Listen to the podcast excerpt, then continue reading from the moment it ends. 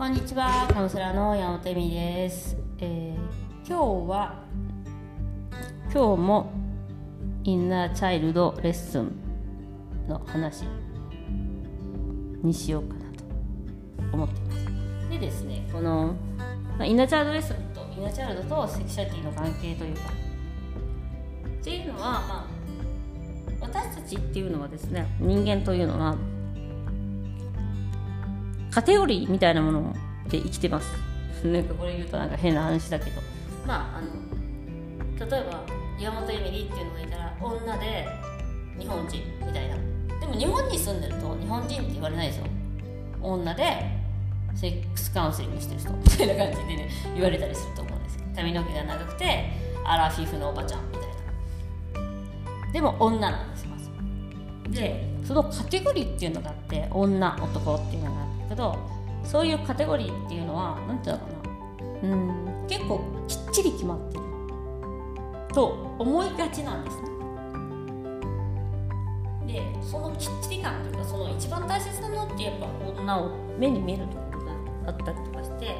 女男。で男とはどういうものか女とはどういうものかっていうデフォルトをですね、一番最初に入ってくるのはお父さんとお母さんのことが多いです。もちろんそれだけじゃないんですけどお姉さんとかお兄さんもいるし、えっと、おじいちゃんもいるし学校の先生もいるしお友達もいるしでも基本お父さんお母さんみたいな感じのことは多いです。つまり男とは女とはそこから来たりとかするんです。で子供の時のまあ経験で男とはみたい、えっとまあ、いとこのお兄ちゃんがいたらいとこのお兄ちゃん、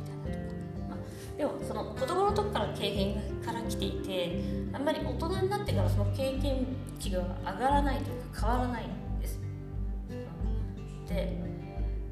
お例えばだからその経験値が変わらないんで困ったことに、まあ、初恋の相手とかがですね浮気とかをして別れたりとかするとですね男は浮気をするものだとかなったりとか、まあ、例えばお父さんが浮気を結構しちゃう人とか。男は浮気をするものだみたいな。そういうふうにですね勝手にその一人の人しか知らないのにあとの99.99999%の男性は全てそういうもんなんだっていうふうに見ます。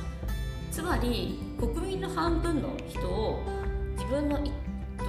すごく少ない、えっと、経験値から、えっと、決めるんです。だから、まあ、親とかその彼氏とかがいい人だったら男男の人っていい人だしって思えるかもしれないんですけど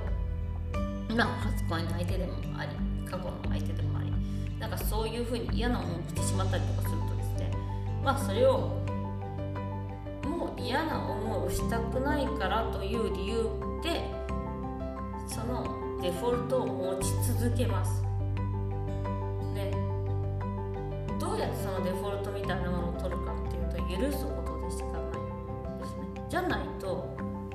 お父さんとかその元彼とかの嫌なところを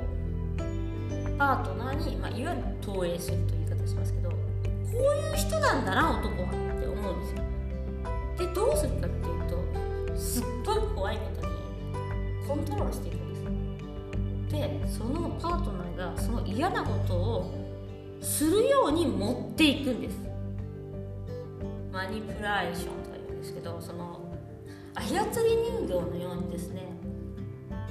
パートナーやそのお友達をそういうふうに持っていきます。そしてやっぱりそうじゃんって言うんです。だからなんか例えば浮気だったらパートナーが浮気もしてないのになんか男って浮気するもんなのよねみたいな感じで嫌味とかを言ってまた何？また？うん残業？それって何？なんか、うんっていう形でですね。怒ったりとか泣いたりとか拗ねたりとかします。そうするともう面倒くさくなるんですよ最初はよくても。もういかも浮気しても。どうせ疑われてんだし。って言って浮気したりするんですよ。で自分がね面白いことのようにその思い込みを現実化させようと努力します。で努力して現実にならないと泣いたりしますからね。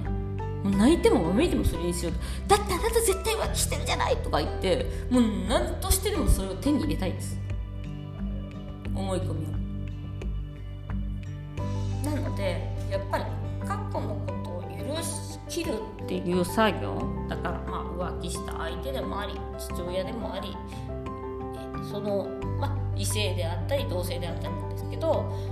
それを許さない限りはやっぱりその悪夢を見たがるんですよね。っていうかそそういうもんでしょみたいな感じにするわけですよ。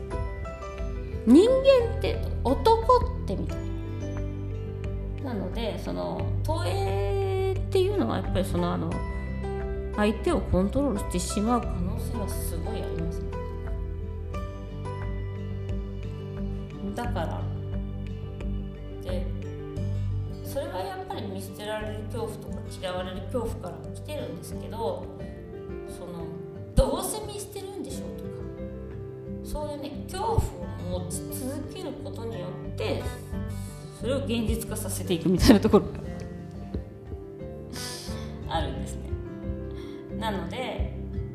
それを癒すことによって現実化させなくなるしそれが恐怖じゃなくなる。ということになります。で、えぜひねその過去に許してない男性とか許してないお父さんとか異性の人がいたら自分のために許してあげてください。もうもう二度と会いたくないと思うのならこうそういう経験をしたくないと思うのなら許してください。それはなぜかっていうと自分のせいでそういうことが起こったわけじゃないから。2回目3回目は自分のせいで起こしちゃうんですそうすると。ということで今日は